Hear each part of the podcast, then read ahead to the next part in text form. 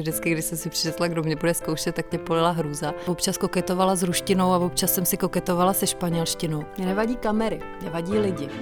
Já jsem ale v té době vůbec ne, netušila, že bych eh, mohla někdy pracovně eh, být zařazena jako moderátorka za pámu za kontokorenty. No, ale máma jako správná máma, samozřejmě kdykoliv jsem je přijela navštívit, tak mi tak jako podpultově strkala pětistovku a tisícovku a dneska doufám, že pro mě nemáte připravenýho nic záludného, na čem bych se tady kroutila. Jsem ráda, že jste opět naladili ve svých uších FMV odposlech. Vítejte u dalšího dílu. Po několika letech opět zavítala na půdu VŠE. Tentokrát však nesedí v lavici ani v přednáškovém sálu, ale za mikrofonem a i naším milým hostem podcastu FMV odposlech. Ještě než prozradím, kdo tu se mnou dnes sedí a čí myšlenky dnes uslyšíte, dám vám malou nápovědu. Sadím se, že dnešního hosta zná téměř každý. Ať už z televizních obrazovek, tanečního parketu Stardance nebo internetové televize DVTV. Možná už někteří z vás ví, o koho se jedná. Dnes tu se mnou sedí Daniela Písařovicová, absolventka programu Mezinárodní obchod, roztančená hvězda, která se v soutěži Stardance dostala až do osmého kola, bývalá moderátorka České televize a současná posila internetové televize DVTV. Danielo, vítejte ve FMV od poslechu.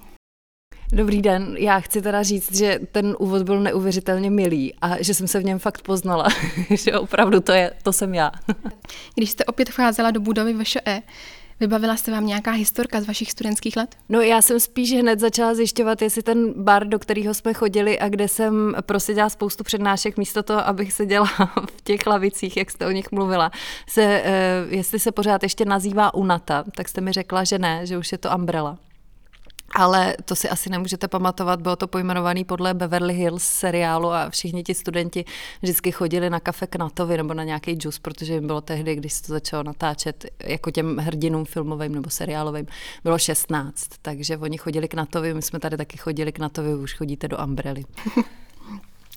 Co vám blesklo hlavou, když jste četla naše pozvání do podcastu FMV? Že by to vlastně byla hrozně fajn příležitost podívat se na místa, kde jsem strávila pět let, šest, teda já jsem byla jako, jako nepozorný student. A nepropadla jsem, ale prostě pořád jsem e, jako oddalovala, což asi není úplně motivační, takže nevím, jestli tady tohle to jsem měla vůbec říkat. Ale strávila jsem tady šest let a vlastně mě hrozně zajímalo, jak se proměnila budova. E, lidi jsou samozřejmě vždycky úplně jiní, jsou mladší, jsou asi ambicioznější, si myslím, než jsme byli možná my v té době, jsou na ně kladeny úplně jiné nároky. A no a vlastně je to taková příjemná vzpomínka. Vybavila jsem si promoci že jsme se fotili před budovou VŠE, byly tady celá naše rodina. No, bylo to, bylo to strašně příjemné, vlastně na to hrozně ráda vzpomínám. Na co vzpomínáte s FMV nejraději? Mm, No já si myslím, že, že to není, jako já, já asi nedokážu vypíchnout jednu jedinou vzpomínku. Mám, mám tady samozřejmě eh, vzpomínky spojené s eh, velkým učením, s tím, že mi něco nešlo, že jsem neudělala nějaký zkoušky, musela jsem opakovat, eh, že jsem byla vlastně poměrně pod velkým stresem, protože já jsem neuměla z toho středoškolského učení přeskočit na to vysokoškolský, že jsem vlastně hrozně dlouhou dobu tápala v tom, jakým způsobem k tomu přistoupit, protože já jsem byla zvyklá, že všechno umím dopodrobna všechna. Jenomže když prostě na jeden zápočet, na jednu zkoušku se potřebujete naučit dvoje skripta, tak je jasný, že to dopodrobná umět nebudete. A já jsem vlastně si strašně dlouho hledala systém a hrozně jsem se v tom ztrácela. Bála jsem se i zeptat kolikrát, protože jsem si říkala, že si někdo o mě bude myslet, že jsem úplně hloupá a co tady vlastně vůbec dělám. Takže to je jedna část vzpomínek a pak vlastně eh, pořád to bylo ale bezstarostný mládí. Jediná povinnost, kterou ten člověk před sebou měl, bylo naučit se na nějakou zkoušku nebo jít na přednášku, jít na cvičení a e, sehnat dostatečný počet kreditů ale potkala jsem tady spoustu lidí, kterými zůstali v životě, což si myslím, že se v tom dospělejším věku, i když jo, na té vysoké škole se to ještě děje, ale tím, jak je vlastně tady postavený systém učení, kdy se vlastně málo kdy potkáváte na nějaké přednášce se stejnými lidmi, tak si myslím, že jsem poměrně vděčná tomu, že, že pocházím z Jaroměřic nad Rokytnou, že jsem tady mohla být na kolejích a že jsem si ten okruh přátel, i když se k ním nabalili samozřejmě i třeba třeba lidi z Prahy, eh, že jsem si ho mohla budovat i takhle. A, a to je pro mě vlastně, ty mezilidský vztahy asi pro mě byly nejzásadnější a, a v tom jsem dítě štěstěny. To, to si myslím, že jsem měla uh, veliký štěstí na spolužáky, jak na základce, na střední škole, tak i na vysoký. Co pro vás bylo největším strašákem na FMV? Pro někoho je to matematika, pro někoho naopak druhý jazyk. Co to bylo u vás? Já jsem vlastně paradoxně ty jazyky měla ráda, protože já jsem měla už na střední škole angličtinu i němčinu a tady jsem si občas koketovala s ruštinou a občas jsem si koketovala se španělštinou. Ale pro mě to byly spíš um, makroekonomie. Vím, že jsem se toho trošku bála, protože bylo pár profesorů, který ho hodně často vyhazovali od zkoušek, tak tam jsem si vždycky, když jsem si přišla, kdo mě bude zkoušet, tak mě polila hrůza. A uh, Vím, že statistika pro mě byla šílená, jako to, to prostě byť, byť jako matika mi až tak nedělala problém, tak ta statistika eh, prostě pro mě bylo úplně zjevení. Účetnictví jsem vlastně ze začátku vůbec nerozuměla, to zase měli eh, lidi, kteří přišli z ekonomky ze střední školy, trošku před náma náskok a já jsem se trošku eh, ztrácela v nejrůznějších pojmech účetních a No a matematika, vlastně ta teoretická část, všechny ty Mm, ty definice, abych se naučila, to, to bylo taky poměrně velký peklo. Takže vlastně jako hodně předmětů, když to takhle vyjmenovávám. Mohla bych pokračovat dál, si myslím. Takže všechny číselné předměty. Mm, no a to si fakt jako nemyslím, že bych byla úplně jako v tomhle neumětel. Ale jo, potrápilo mě to. Potrápilo mě to. Když byste znovu stála před rozhodnutím, kterou vysokou školu si vybrat, a tentokrát byste už věděla, že chcete být moderátorkou, vybrala byste si stejně, nebo byste dala přednost žurnalistice nebo něčemu dalšímu? No, to je dobrá otázka. Já vlastně, byť, byť jsem tady měla, jako úplně upřímně přiznávám, že v průběhu školy jsem si říkala, jestli jsem si vlastně vůbec dobře vybrala tak eh, já jsem ale v té době vůbec ne, netušila, že bych eh, mohla někdy pracovně eh, být zařazena jako moderátorka. Pro mě to bylo spíš jako velký překvapení, jak to všechno vyústilo. A já si myslím, že vlastně studium té ekonomky, že byla přidaná hodnota k tomu, co teď momentálně dělám, protože jsem potom neměla až takový problém zorientovat se v ekonomických tématech. Takže já si vlastně nemyslím, že bych úplně špatně si vybrala pro, uh, byť je to škola, která s žurnalistikou vůbec nesou, nesouvisí, ale ona tady je podle mě vedlejší specializace, že, že se můžete zapsat na žurnalistiku, nebo za mě to tak bylo, ale to já jsem zjistila až teprve, když jsem byla v televizi, protože jsem se tam potkala s další uh, holkou, která studovala VŠE, ale měla tady tenhle ten vedlejší obor, takže ta si k té žurnalistice aspoň trošku při, uh, přičichla. No, ale já bych vlastně asi neměnila protože ta žurnalistika, vy se tam naučíte, už, už znáte nějaký zákonitosti, tak já jsem se na to přicházela metodou pokus omyl.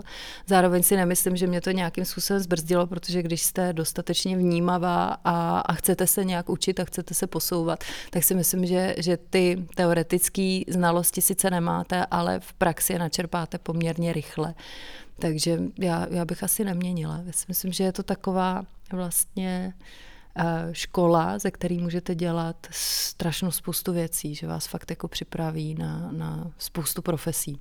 Mezi studenty FMV často zaznívá, že prostředí u nás je dravé, že naši studenti jsou velmi ambiciozní. Z úst Světlany Vitovské jednou zaznělo, že v české televizi je to velmi podobné, že je tam taky velice dravé prostředí. Eh, nebylo to zrovna ta píle, ta cílevědomost, která vás dostala právě třeba z VŠE do české televize? No, ale já si zrovna nemyslím, teda, že bych byla úplným dravcem na vysoké škole, že jsem vedle sebe viděla eh, spoustu spolužáků, který měli ten tak na branku daleko větší, než, než jsem měla já, že třeba chtěli dělat v poradenských auditorských firmách. A už tehdy chodili na praxi, zatímco já jsem volila takovou tu nejjednodušší cestu, že jsem občas dělala někde eh, hostesku a vydělala jsem si víceméně stejný peníze za měsíc, co si vydělali oni za eh, ne poloviční úvazek, ale za to, že prostě docházeli do těch prací, aby už se připravili na svůj další profesní život, což já jsem na to byla opravdu líná v té době. Ale uh, dravý prostředí jsem samozřejmě vnímala tady na VŠE, protože s, uh, potkala jsem se se spoustou lidí, kterým nebylo absolutně jedno, jakým způsobem studují, uh, už, už opravdu pečovali o to, aby měli kam nastoupit, až, až školu dokončí. Já jsem to pořád měla takový jako otevřený a vlastně jsem uh, ani neměla v sobě urovnaný, co chci dělat. A nakonec uh, fakt to bylo vlastně kotrmelec velký. Ale uh, Světlana má v tomhle pravdu, no, že, že ta česká televize je, je poměrně dravým prostředím, ale myslím si, že v době, kdy jsem tam nastupovala, tak to tak nebylo. Já jsem byla v ekonomické redakci a tehdy, protože bylo daleko méně zpráv, nebyla ještě 24, se otevírala asi tři čtvrtě roku po mém nástupu, nebo začala vysílat. A, a vlastně eh, tehdy ekonomické zprávy nebyly až tak preferovaný, takže mi přijde, že tím, že jsme byli lehounce na druhý kolej, a to nemyslím nějak jako zle, prostě to tak bylo, byla taková doba, nebylo to kam dávat všechny tady tyhle ty zprávy. A nedbalo se tolik na tu ekonomiku, tak eh, mně přišlo, že jsme byli takový jako víc v klidu a vlastně já jsem za celou tu dobu v ekonomické redakci, když jsem vyloženě točila reportáže, vstupovala z nejrůznějších míst, tak jsem necítila, že by mi někdo něco nepřál a jestli mě někdy někdo pomlouval, tak jsem se to nedozvěděla. Tak to ke mně prostě jednoduše nedoputovalo a naopak jsem měla kolegyně, který, když jsem se ocitla ve slepý uličce a nevěděla jsem, jak dál, třeba dokončit reportáž, co tam ještě dát, nebo jsem ztratila nějak nit, nerozuměla jsem nějakému tématu, tak tam bylo tolik kolegů, který mi to vysvětlili, že eh, mě to vlastně s odstupem času přijde až úplně neskutečný. No. Ale tím, že teď je tam daleko víc lidí, všichni chtějí postupovat ve své kariéře, tak si myslím, že se to na tom pracovním prostředí hrozně promítlo. Jak tenkrát reagovalo okolí, rodiče, kamarádi, když jste se po dokončeném inženýrském studiu nevydala na dráhu manažerky, ale zvolila jste cestu veřejnoprávní televize? No, to bylo trošku peklíčko, hlavně teda doma s našima, protože uh, přeci jenom já jsem do České televize nastupovala uh, v září 2004 a Eh, když jsem teda našim řekla, že půjdu do české televize, že budu pracovat dva týdny v měsíci, což ten jeden den byl honorovaný 800 korunami, takže jsem měla 11 200, jestli jsem to dobře vypočítala. A samozřejmě z toho jsem musela odvíct sociální, zdravotní a daně. Tak a tehdy jsem bydla v nějakém nájmu, který mě stál asi 9 tisíc měsíčně, tak každý ekonom si spočítá, že mu to lehce nevychází.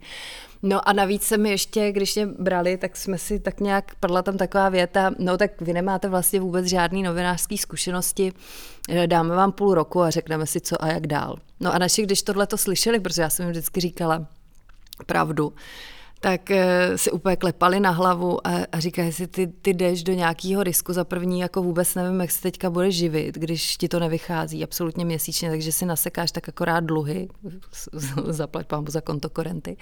A eh, pak, pak prostě za půl roku ti někdo řekne, jo, tak vy na to nemáte, naschledanou. Tak to, to fakt jako byly poměrně vášnivý diskuze.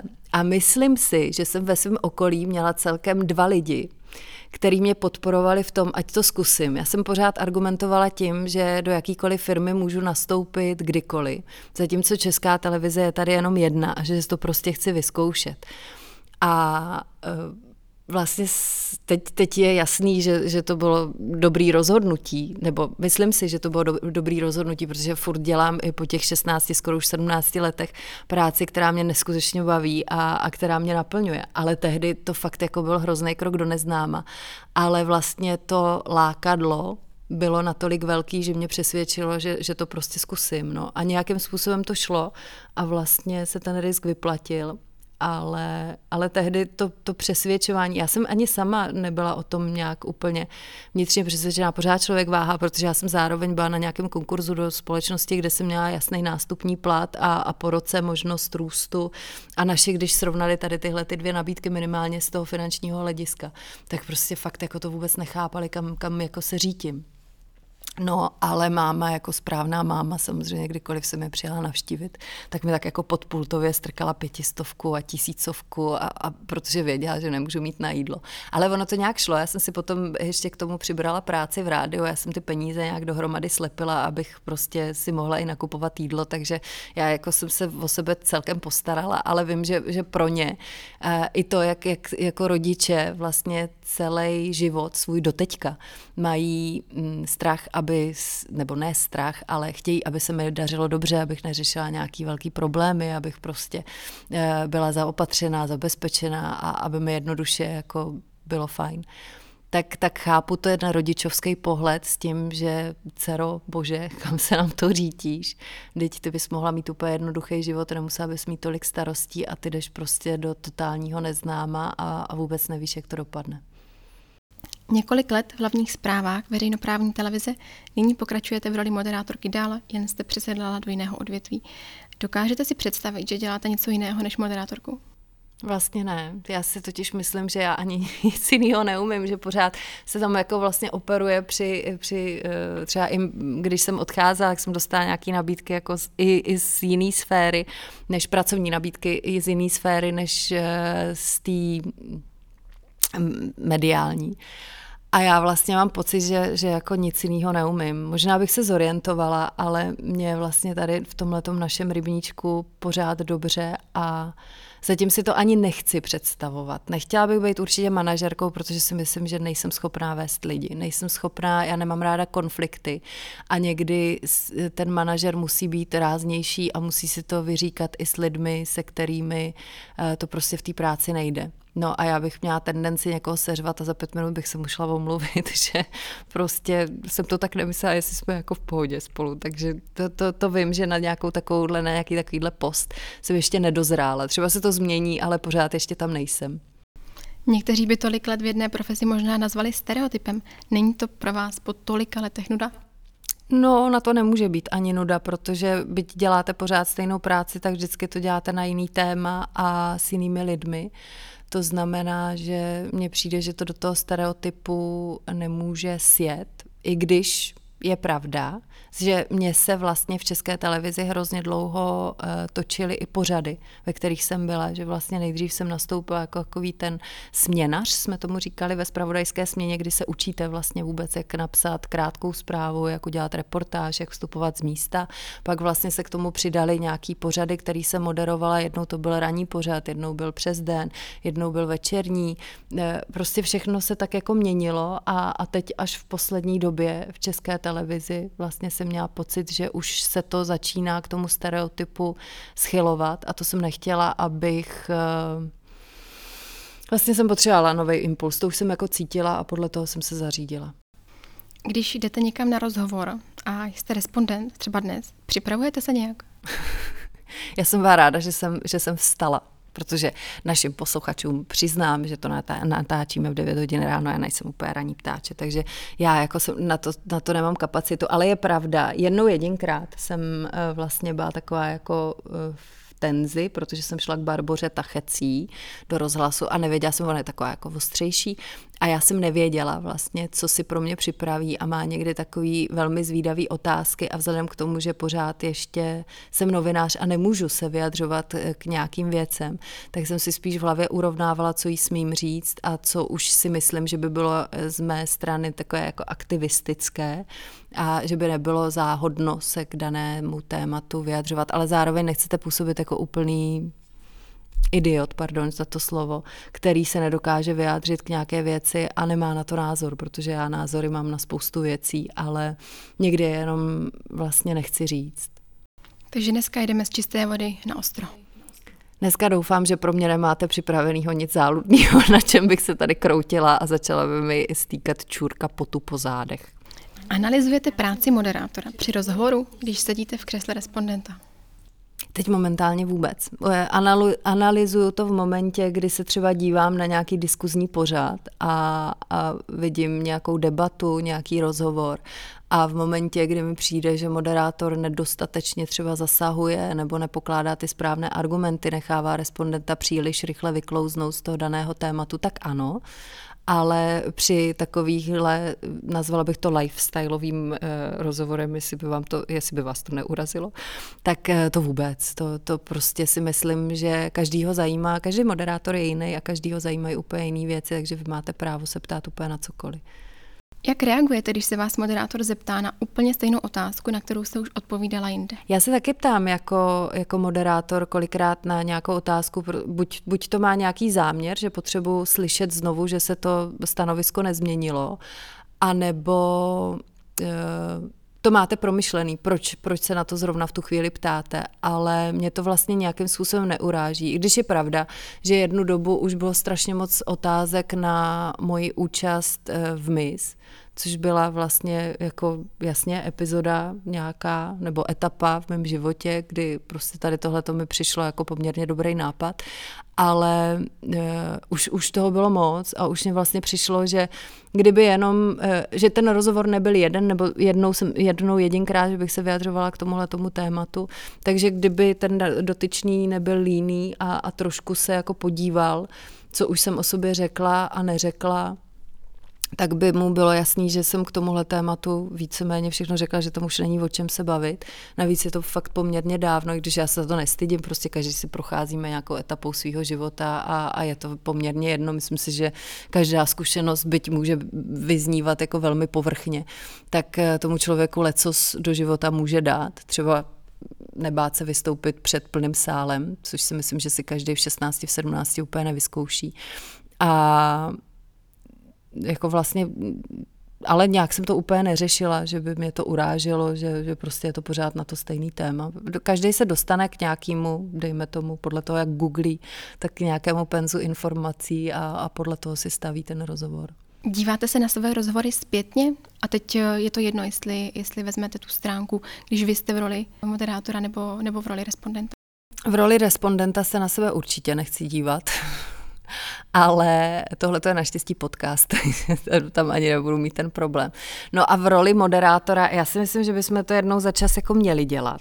E, především v momentě, kdy uděláme chybu, aby jsme zjistili sami, Eh, jak jsme se k té chybě dopracovali a kde jsme špatně zareagovali. Ale je to teda utrpení. Já vlastně včera, protože jsme měli jeden rozhovor předtočený v DVTV, tak jsem si, eh, a měli jsme tři rozhovory za sebou vlastně v jedné hodině, tak jsem si během toho předtočeného rozhovoru zašla do režie, protože jsem si ještě potřebovala něco eh, říct s editorem, který dohlížel na ta témata a teď jsem se zahlídla. A tak nepřirozeně jsem se šklebila Eh, jsem úplně divně stáhla puse. Jsem si říkala, že Mara, proč tohle to dělám? A už třeba jenom kvůli tady těm vizuálním věcem, který působí hrozně nepřirozeně, vlastně zbytečně mě to pitvoří, nebo já se sama pitvořím, akorát, jsem, akorát to nevím, protože si na obličej nevidím.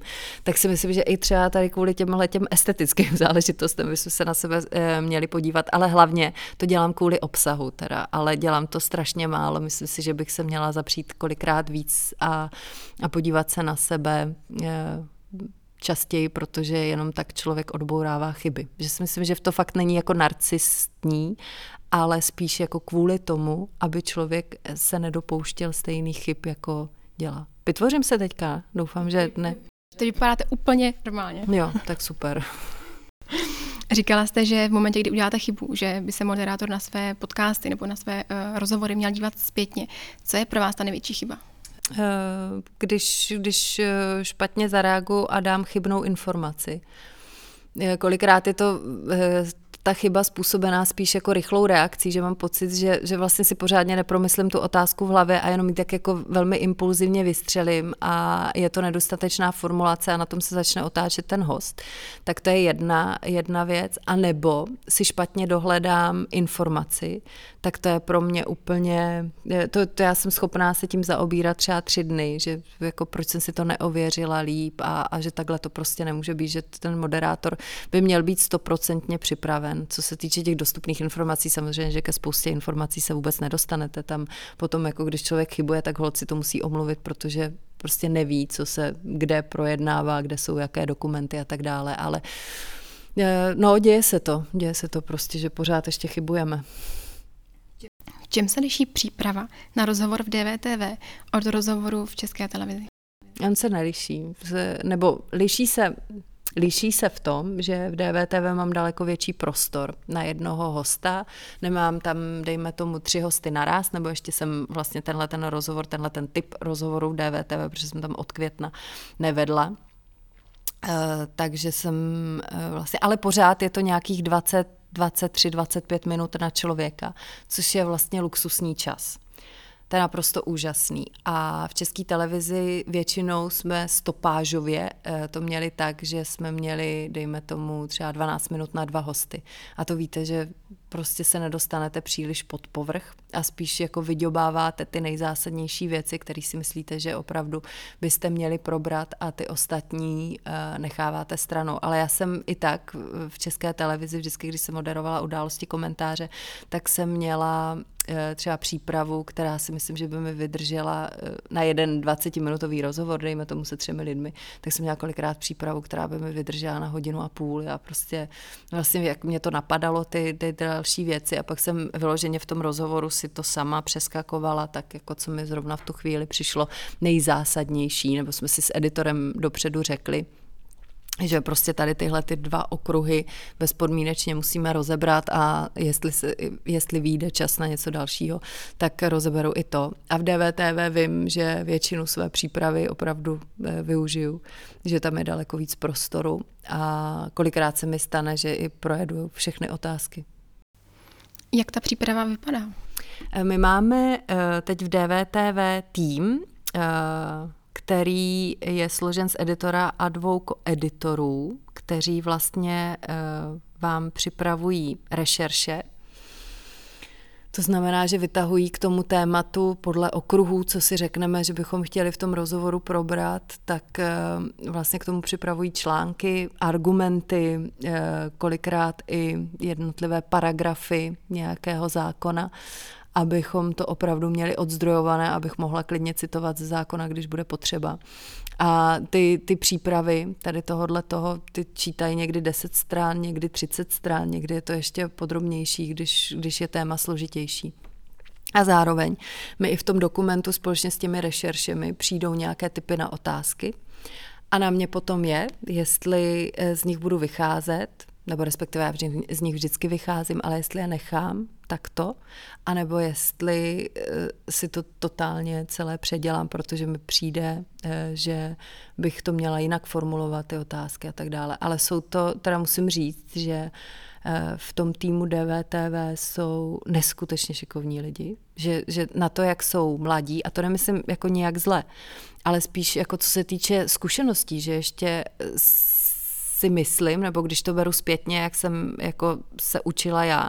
Takže za strašně krátkou dobu vlastně nasály opravdu ty potřeby toho moderátora, že mi se vlastně za celou tu dobu nestalo, že by mi přišel nevyhovující dokument že bych eh, tam neměla to podstatné, že vždycky, jako že já už si vlastně dohledávám úplné drobnosti, nebo že si vzpomenu, že tehdy nějaký politik něco řekl a jenom si to potřebuji ověřit, že to tak skutečně bylo, protože teď třeba říká něco diametrálně odlišného a, a to, to už jsou potom fakt jenom drobnosti, které já si dohledávám, nebo prostě když mě něco napadne a, a chci to podložit nějakým argumentem, tak fakt už si vyzobávám spíš jako takové maličkosti.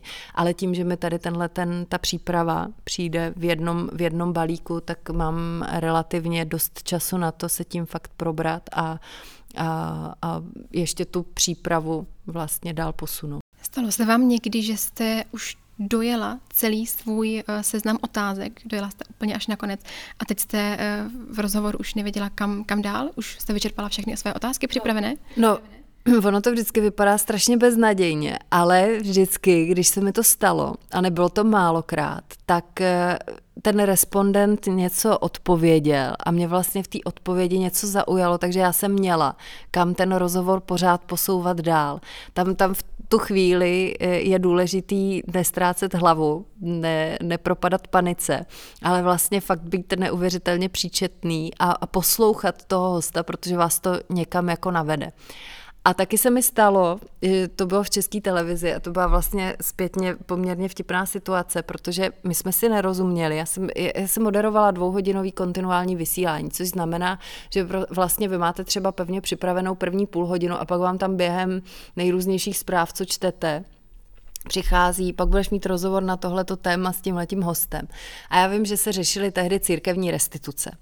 A režisér mi do ucha řekl jenom, uh, a pak tam bude ze sněmovny Lubomír Zaorálek, což je dnes ministr kultury, ale tehdy byl podle mě ministr zahraničních věcí, jestli si to nepletu, myslím si, že jo. A teď já jsem tam tak jako seděla a říkám, jo, jo, jo, nebo ne, blbost, on byl v opozici. To bylo ještě církevní restituce se řešily úplně za jiný vlády. Myslím si takhle a nejsem si úplně jistá, nebudu to teď dohledávat. Ale bylo to v tomhle období, kdy oni vlastně se k tomu vyjadřovali. A já jsem to pochopila, že někdo z mých kolegů natočil rozhovor s Lubomírem za Orálkem v poslanecké sněmovně a že si ho tam potom teda dáme předtočeně. Tak si říká, jo, jo, v pohodě, v pohodě, v pohodě. A teď prostě jako, on říká, no a teď ten za orálek. A, a byla nějaký, bylo 20 sekund nějakého vyjádření. A já říkám, no ale ten je předtočený, ne? To někdo s ním udělal rozhovor. A on, ne, ne, ne, on na tebe čeká živě v poslanecké sněmovně. Za pět, což znamená za pět sekund jsi v obraze se ozvalo z režie a já si říkám, hm, dobře, takže tak uh, Lubomír za orálek a jdeme na to.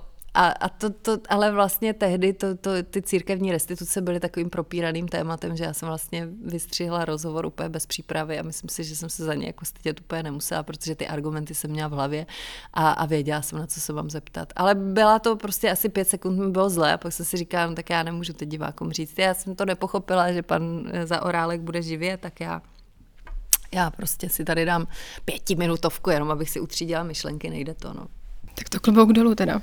No, tak ono vás to kontinuální vysílání na české televizi poměrně vycvičí, že tam máte spoustu takových nenadálejch uh, věcí, kdy prvních pět minut se tak jako, hodíte, to jsou takové ty věci jako povodně, kdy začínají, to taky je Eh, že, že vlastně vůbec nevíte, do jaký katastrofy se řítíte, ale to myslím jako katastrofy na místě, protože vždycky to vypadá tak, jako že se zvedají hladiny řek a najednou se dozvíte, že je někde hrozný průšvih. Teďka to bylo úplně strašně vidět s tornádem na Jižní Moravě, kdy si myslím, že taky nikdo nečekal, co se vlastně tam může, může všechno stát. Když padla vláda nečasová, nebo spíš zasahovala, eh, zasahovali eh, kriminalisti na úřadu vlády, tak to jsem taky zrovna seděla ve studiu a najednou přijde vlastně informace, která má jednu větu, ale my jsme hned šli do živého, teda speciálního vysílání, živě vysíláme vždycky, nebo jsme vysílali, nebo oni vysílají, já už tam nevysílám.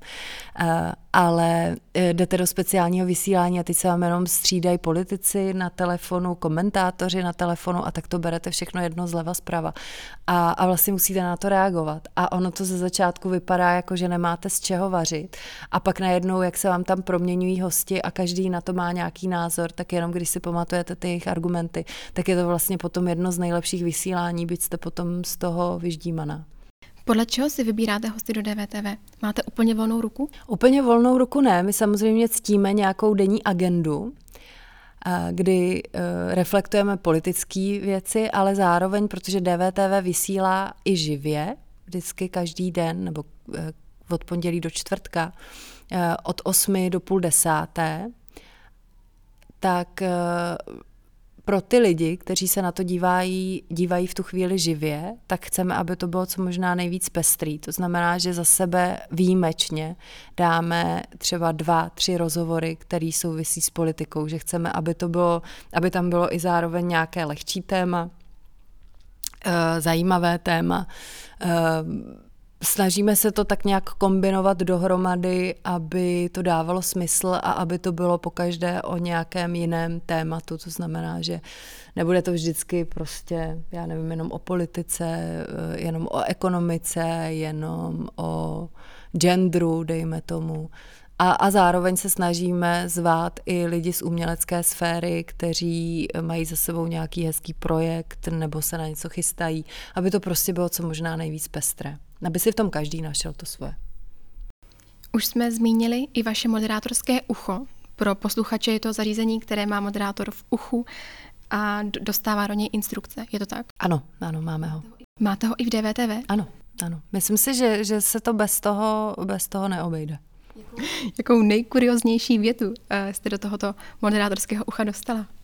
Já si myslím, že tady tohle to by mělo zůstat pod pokličkou, protože eh, nebudu specifikovat, jestli to bylo v české televizi nebo v DVTV, ale eh, prostě kolikrát v té režii je rušno, eh, někteří lidé jsou v dobré náladě, takže vám tam přistanou i poznámky, které by si mohli ušetřit, ale samozřejmě při takových těch nejzásadnějších rozhovorech se to neděje. Tam si myslím, že, že i sranda jde poměrně rychle stranou.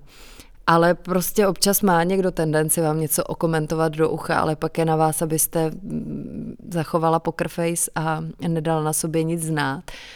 A hlavně eh, oni tady tyhle ty další eh, poznámky vtipný eh, nejsou úplně vítaný, protože vás to vytrhává z koncentrace a já potřebuju vlastně každý tady tohleto vyrušení do ucha, když máte poslouchat hosta a zároveň vám někdo něco říká do ucha, tak si myslím, že je to takový, jako že nemů, můžete tam vynechat jedno slovo, který totálně mění tu danou větu, kterou vám respondent řekl a pak se dostáváte sama do problému. Ale jako jsou tam i šprýmaři, řekněme. Takže občas nějaká podpásovka přijde? Jo, jo, jo, to se samozřejmě dělo. Ale jednou, eh, to doufám, že nikoho neurazí, když to řeknu, my jsme v české televizi vysílali, eh, vysílali eh, vlastně z jednoho studia, který bylo venkovní, bylo to kvůli covidovému covidu a my jsme nevěděli, že jsme, že vlastně to, co já slyším v uchu, že slyší i hosté. A my jsme měli nějak udělanou, nebo já jsem měla nějak udělanou přípravu a vlastně editorka, která v tu chvíli se mnou eh, vysílala, byla v režii, tak mi chtěla dát eh, vlastně připomínku, ona říká, protože to, to bylo nějak postavené, my jsme chtěli, eh, aby daní politici, kteří přišli do, do toho na ten rozhovor, tak aby jednak skritizovali vládu za to, co se jí nepovedlo a jednak ji pochválili, abychom nebyli pořád jenom negativní. Jenomže oni mluvili hrozně dlouho o té kritice my jsme se dostávali časově do skluzu, tak ona mi jenom do ucha řekla chválení vinech. Jenomže zrovna mluvil pan Polčák a slyšel tuhle tu informaci a je to poměrně zvláštní, když, když host eh, odpovídá a najednou se mu v uchu ozve v momentě, kdy kritizuje vládu chválení vinech. Což nebyla vůbec informace pro ně, ale byla to informace pro mě, ale jako na otázky, nikoli na to, jako co má respondent eh, odpovídat. To samozřejmě nechceme v žádném případě ovlivňovat, to si každý má říkat, eh, co chce, protože je tady v tomhle státě naštěstí svoboda slova. No. Takže eh, jako stávají se i takovéhle věci. V jednom z rozhovorů jste uvedla, že když jste tenkrát poprvé vstávala na čtvrtou hodinu raní do české televize, že jste se skoro vůbec nevyspala, že jste pořád kontrolovala hodiny, protože jste se bála, že zaspíte. Jak se vám stávalo dnes? Dneska uh, líp, protože budík nebyl na 4.20, nebo v kolik jsem to tehdy měla nařízený, ale pro mě i ty rána, já, já mám ráda, nebo takhle, cítím se vyspaná, vzhledem k tomu, že pracuji opravdu večer, tak se cítím vyspaná, dejme tomu, když, když se mi podaří spát do devíti. Což dneska nebylo. To, to není výčitka, ale, eh, ale já už prostě, já nevím, jestli je to věkem, já už prostě takhle vlastně dlouho spát, spát nedokážu, mě už uh, vytrhne to, že je venku světlo a už, už se prostě nedokážu tak nějak ukolíbat, ale zároveň se cítím unavená, tak tak jako chvíli se ještě přemlouvám, že bych jako usla, někdy se mi to podaří, někdy se mi to nepodaří, z toho se zbudím v jedenáct, protože se mi podaří usnout ve tři čtvrtě na devět zase, kdy jako od tři čtvrtě na sedm koukám do stropu nebo se snažím nějak ještě jako zabrat. No tak, tak je to takový jako různý a někdy se mi vstává líp, někdy hůř podle toho, kolik mám naspaných hodin, ale na dnešek to nebylo moc, bylo nějakých šest podle mě. Jaké bylo vstávání na první pracovní den do DVTV? To jsem byla nervózní, no. To jsem, to jsem na sobě cítila, protože jsem cítila obrovskou zodpovědnost, zároveň jsem si říkala, že možná někteří uh, si to nenechají. Bylo to přece jenom poprvé, vždycky děláte tu práci už uh, jako spoustu let, ale když začnete dělat pro někoho jiného, tak já jsem vlastně nechtěla zklamat celý ten tým. A, a záleželo mi na tom, aby se ty rozhovory podařily, takže jsem byla taková jako nervóznější, ale já si myslím, že jsem té přípravě na ty první dva rozhovory, protože já jsem měla ministry, nebo vicepremiéry dokonce, pana Hamáčka a pana Havlíčka, tak si myslím, že jsem se té přípravě poměrně dost pověnovala, věnovala jsem tomu už i část víkendu, takže jsem tam nešla úplně, že vlastně v momentě, kdy jsem, kdy jsem šla eh, do DVTV, tak jsem věděla, že už ty rozhovory mám připravené a že už prostě se můžu jenom orientovat ještě v tom, jestli nevyšly nějaké další informace k tomu a, a že jsem byla jako relativně sklidněná v tom, že jsem věděla, že té přípravy jsem věnovala hodně. Máte nějaký zaručený tip na to, jak nebýt nervózní? Já to neumím a já si myslím, že do konce života zůstanu nervózní, protože prostě... Ale jako pokud to není taková ta tréma, která vás úplně paralyzuje, že, že fakt nejste schopná ze sebe vypustit jedno jediné slovo, tak si myslím, že to je špatně. A jinak takový to, eh, že ze začátku jste opravdu nervózní, ale tak nějak jako tím zdravým způsobem, že to ve vás vybudí adrenalin a zároveň cítíte, že pořád máte respekt k té práci, tak si myslím, že je to na místě. A že je to vlastně dobře, protože vás to tak jako udržuje ve střehu že se mi kolikrát stalo, že když jsem třeba vysílala události eh, v české televizi a už jsem si tak jako říkala, jo, tak dneska vlastně pohoda, protože nemám co zkazit, ani tady nemám třeba ten krátký rozhovor, jenom budu číst, eh, co, co jsem si tady připravila, nebo co vlastně jsem si eh, spíš připravila do pusy, protože ty úvody k těm jednotlivým reportážím nám dopředu dávají redaktoři, kteří ty reportáže točí. A, a, tak, eh, a většinou se mi stalo, že jsem se prostě do pěti minut takovým způsobem zakoktala, že mi bylo za sebe stydno. A říkala jsem si, no to je přesně to, jako, že už máš pocit, že tě nemůže nic překvapit a že, eh, že jako vlastně to dneska bude lážo plážo, nebude. Takže já si myslím, že, že fakt ten, ten respekt je, je na místě po celou dobu. A ten paralyzující stres, který vás tak jako stopne, ten jste zažila někdy před rozhovorem? Teď, teď v poslední době naštěstí ne, ale uh, Stalo se mi třeba, že, že jsem byla někde, a to, to už bylo v událostech určitě, že my jsme měli ještě, eh, teď nevím, jestli se to dělá v takové míře, v jaký jsme to dělali my, ale že jsme třeba některé témata jezdili moderovat do terénu, že jsme třeba, když jsme mluvili o silnicích, tak jsme stáli někde u D1, nebo prostě podle toho, k čemu se to vztahovalo, to daný téma, který jsme odsud odmoderovávali. A, a tam se mi kolikrát stalo, že, že vlastně jsem nějak se vystresovala, nevím úplně proč, a najednou jsem začala mluvit a v půlce věty jsem zapomněla úplně, co jsem chtěla říct. A to jsou fakt jako, umíte z toho, někdy z toho vybruslíte hrozně elegantně, že to vlastně dotyčný ani nepozná a z toho jste tím tak zaskočená, že i přesto, že v té televizi děláte 10-12 let, tehdy, tak eh, jako, že, vás to, že vás to natolik zaskočí, že vlastně si s tou situací neumíte poradit a to, to byly jako věci, kdy jsem na sebe byla poměrně i naštvaná, že jsem si říkala, že je to vlastně zbytečný a že nevím, proč jsem, se sama, proč jsem sama sebe tak vynervila, že najednou jako jsem schopná v půlce věty zapomenout, proč tam vlastně jsem a o čem mluvím. Ale děje se to. Jak jste zvládla epidemii? Uh, no, uh, to má taky několik jakoby větví. Uh, myslíte pracovně nebo osobně? Obojí. Obojí. Pracovně uh, si myslím, že vlastně že, že se dařilo informovat o těch věcech. Uh, nemám pocit, že jsme při, přispívali k nějaké hysterii, že jsme zbytečně zveličovali věci.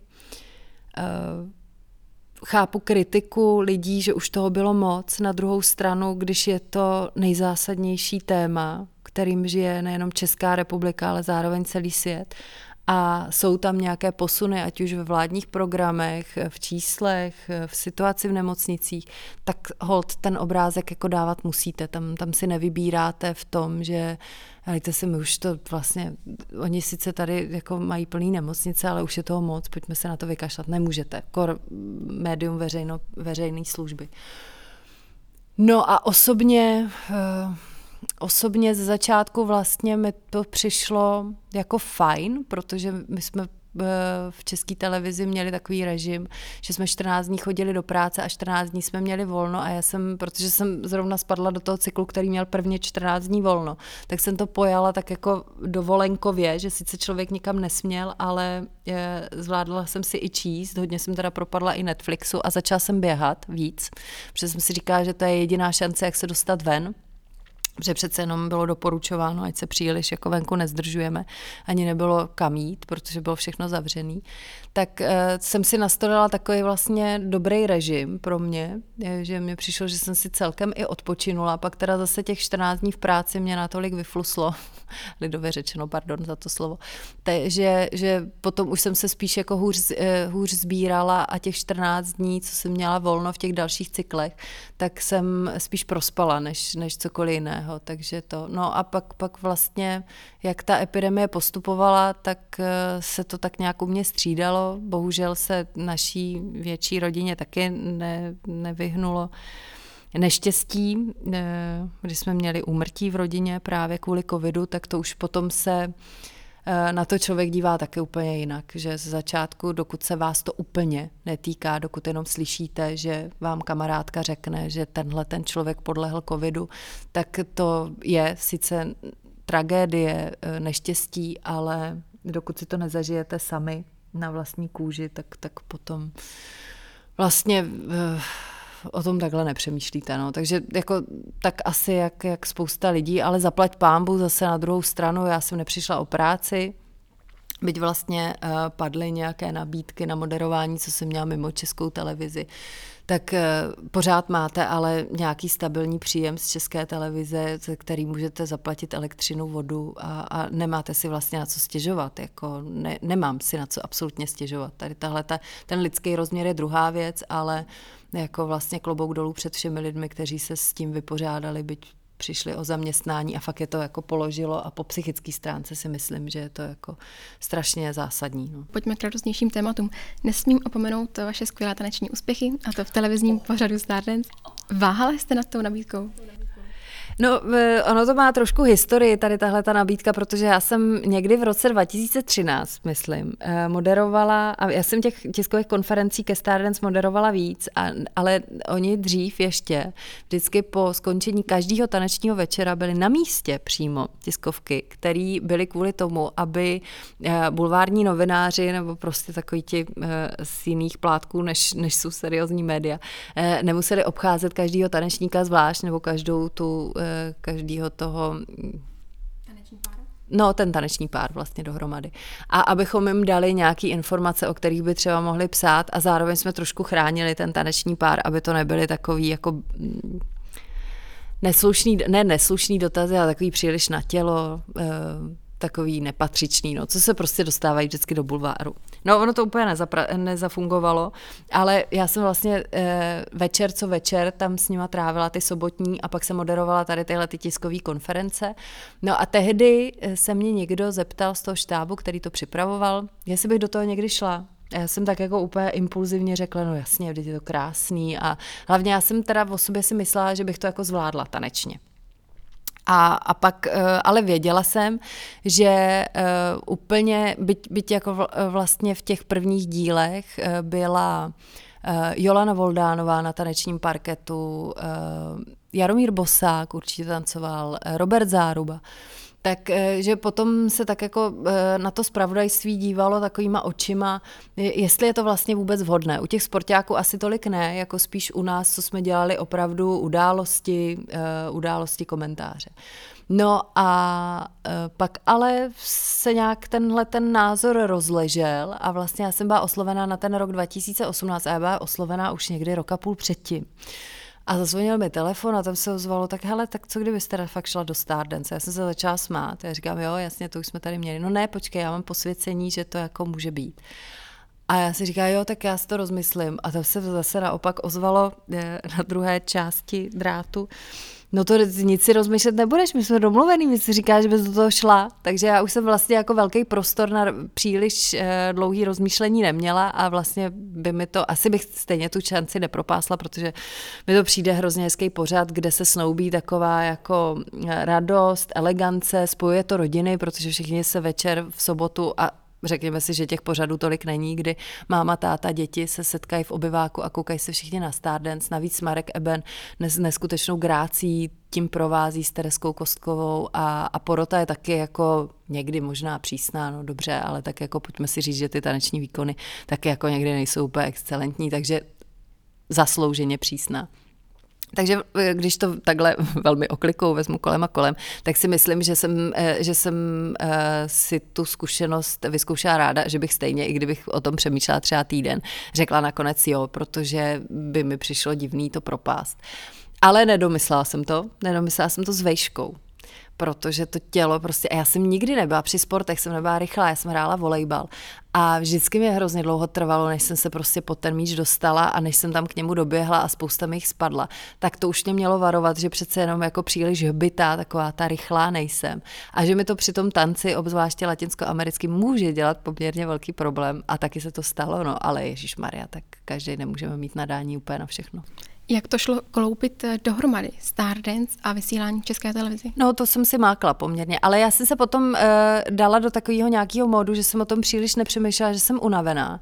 A prostě jsem jela uh, takový to, jako že v pondělí ráno jsem se probudila a říkala jsem si, šla jsem ráno na trénink a říkala jsem si, jo dobrý, takže dneska do noci v práci, no to práce, práce, práce. V neděli se vyspím. A pak jsem si říká, to dáš, prostě pořád ještě nejseš úplně stará, musíš přece to nějak jako zvládnout. A pak jsem si to odnesla tím, že jsem měla nějaký takový jako, že jsem byla nedospalá a že jsem byla ale taková jako už úplně apatická vůči, vůči dění, že mi třeba přišel e-mail, na který jsem měla odpovědět a já jsem prostě nebyla schopná a přitom ta odpověď by byla fakt jako ve dvou větách klidně, ale já jsem jenom jako potřebovala ležet a říkala jsem si, že ještě ne, ještě ne, dneska ne, zítra na to odpovím. A takhle jsem to odsouvala. A pak se mi tam za ten týden naschromáždilo poměrně dost e-mailů, který už teda nesnesli odklad. Tak jsem se na hodinu vyburcovala, zodpověděla jsem e-maily a v momentě, kdy mi přišla odpověď, tak já už jsem zase další další týden nebyla schopná na ně odpovědět. No. Jak jste snášela přímé přenosy? No a tam bylo právě jako zásadní to, že já jsem zvyklá na kamery. Mě nevadí kamery, mě vadí lidi. Já, ne, já neznám moc uh, věcí, jako samozřejmě moderuju před lidma, to je jako jasný, ale eh, já většinou, eh, nebo z české televize jsem byla zvyklá na to, že jsem tam já a dejme tomu čtyři kameramani a pak osádka v režii, kterou nevidím. A ano, doufám, že se na to někdo dívá, už jenom kvůli tomu, abychom to nedělali zbytečně, tuhle tu práci, ale eh, Zároveň já nevím, jestli se na to dívá tahle rodina, jestli to zrovna má zapnutý tenhle a tenhle, to nevíte. A takhle ve Stardance, když prostě jste šla na ten taneční parket, tak jste viděla, že tam ale opravdu se na vás ty lidi dívají. Navíc se na vás dívají v momentě, kdy vy to jako neumíte, kdy vy můžete hrozně rychle splést nějaké kroky, protože si to nezapamatujete, kdy tam uděláte chybu, kdy vy kopnete blbě nohu, kdy se málo prohnete, tohle to zapomenete na kolena, da, da, da, da, da. Takže to mě jako stresovalo. Mě vlastně vůbec nevadilo a to, to byl strašný rozdíl, když jsem si to uvědomila. Když třeba na taneční zkoušku naši, když jsme zkoušeli nějaký tanec, let a přišel štáb, aby se nás natočil do těch medailonků, tak já vlastně se mi vůbec nevnímala. Já jsem pořád trénovala dál a vlastně najednou jsem si říkala, že je na tom Michalovi, eh, na tom mým tanečním partnerovi úplně jiný, on se začal chovat úplně jako jinak. A pak jsme se o tom bavili a říkám, hele, proč se vždycky proměníš úplně takhle lusknutím prstu, když tam přijde ta, ten štáb? A ono, protože jsem z nich nervózní. A já jsem si říká, aha, tak to je ono, protože já už je vlastně vůbec nevnímám, protože já je mám při své práci a tím pádem nepotřebuju, nebo ve mně nevznikne ta nervozita z toho, abych neřekla něco nepatřičného, protože se chovám pořád stejně. Ale on to vlastně, pro něj to byl hrozný zásah, protože na to fakt nebyl zvyklý, no, že to, on to měl dvojna, ale on zase je zvyklý vystupovat před lidma a navíc uměl tancovat, no, tak, tak ono se to potom vlastně, ve finále vlastně ty naše handicapy vyrovnaly. Za svůj život jste toho vyzkoušela opravdu hodně. Vaše primární role, role moderátorky, k tomu jste si vyzkoušela tanec, zpěv, ale i modeling. Ve volném čase ráda sportujete. Je nějaká aktivita, která vás nebaví? Která mě nebaví. Mm, těch by bylo asi spousty. Ale třeba uh, nebaví mě malování, tak nemaluju, ani to neumím. Uh, co mě nebaví ještě? Mě třeba nebaví, já jsem se teďka, nevím proč, proč mě to zrovna tohle to napadlo, že třeba spousta lidí, možná se na to budu dívat trošku jinak, až budu mít rodinu, jo, ale že spousta lidí třeba tráví volný čas tím, že jedou na nějakou pouť. A teď tam procházejí po stáncích, to mě třeba nebaví, že já na pouť ne, mě, mě baví návštěva měst, baví mě návštěva nejenom tady českých měst, protože jsou hrozně hezký, zajímavý, eh, baví mě návštěva cizích měst, po Evropě hrozně ráda cestu, ale nebaví mě prostě takový to, nebo že, že se jdete podívat na rybník, jak tam nevím, teď třeba jsou nějaký závody v lodích, tak to mě taky jako úplně nebaví, protože nevím moc, co bych tam dělala ale baví mě strašně chodit do přírody, baví mě prostě chodit do lesů a do hor a, a natúry a, a tohleto. Jako je spousta věcí, které mě v životě nebaví, no, ale zase jsem svobodný člověk, takže si můžu rozhodnout, jestli se podřídím třeba většině, nebo to pro někoho důležitý, nebo e, někdo potřebuje podporu, tak to samozřejmě ráda udělám, i když mě to nebaví. Je nějaká věc, kterou byste chtěla zkusit, ještě jste ji neskusila, a věc, kterou byste nikdy zkusit nechtěla? No, nevím. jako já si nedávám žádný asi limity, co ano, co ne. Nevím, ani teďka mě nenapadá, co by mě, eh, co by mě lákalo, že bych měla momentálně vyzkoušet. Všimla jsem si, že spousta lidí eh, se snaží teď o surfování a, a nemám tam takový to, jako ježišmarja, to musím zkusit. Nemám v sobě nějaký takovýhle to. Bungee jumping si myslím, že bez toho bych se klidně i obešla ve svém životě mm, skok s padákem, no taky asi bych nepotřebovala úplně tady tenhle ten zážitek. Zase na druhou stranu, kdybych se ocitla nějak blízko téhleté příležitosti, tak nevím, jak bych se zachovala. Třeba jo, třeba by ve mně zvědavost uh, problikla. Já asi si nestavím nějaký takovýhle uh, to-do listy, co ještě uh, v životě chci zkusit. To, beru to tak nějak, že když je příležitost a čas a, a namane se nějaká zajímavá zkušenost, kterou bych si mohla okusit, takže se do ní pustím, ale nemám to tak, jako nejsem úplně tady tenhle ten člověk, který si dává nějaký cíle nebo nějaký zážitky před sebe. Milí posluchači, ačkoliv bych se ráda ptala dál, pro dnešní díl se už musíme rozloučit. Jak s vámi, kteří nás doposlouchali až sem, tak s naším hostem. Naladit si nás můžete do svých uší za 14 dní. Do té doby nás nezapomeňte sledovat na našich sociálních sítích. Pro dnešní den role respondenta Daniele končí. Nyní se může opět obout do role moderátora a připravovat další skvělé rozhovory. Danielo, já vám děkuji, že jste dorazila do našeho podcastu na půdu svojí alma mater. Rádi jsme vás tu měli. Ať se vám daří. Já strašně moc děkuji ještě jednou za pozvání, díky, že jste si na mě vzpomněli, ať se vám taky daří, ať se vám vyplní všechny sny a hlavně ať zkoušky dáváte levou zadní. Mějte se krásně a díky, že jste nás poslouchali.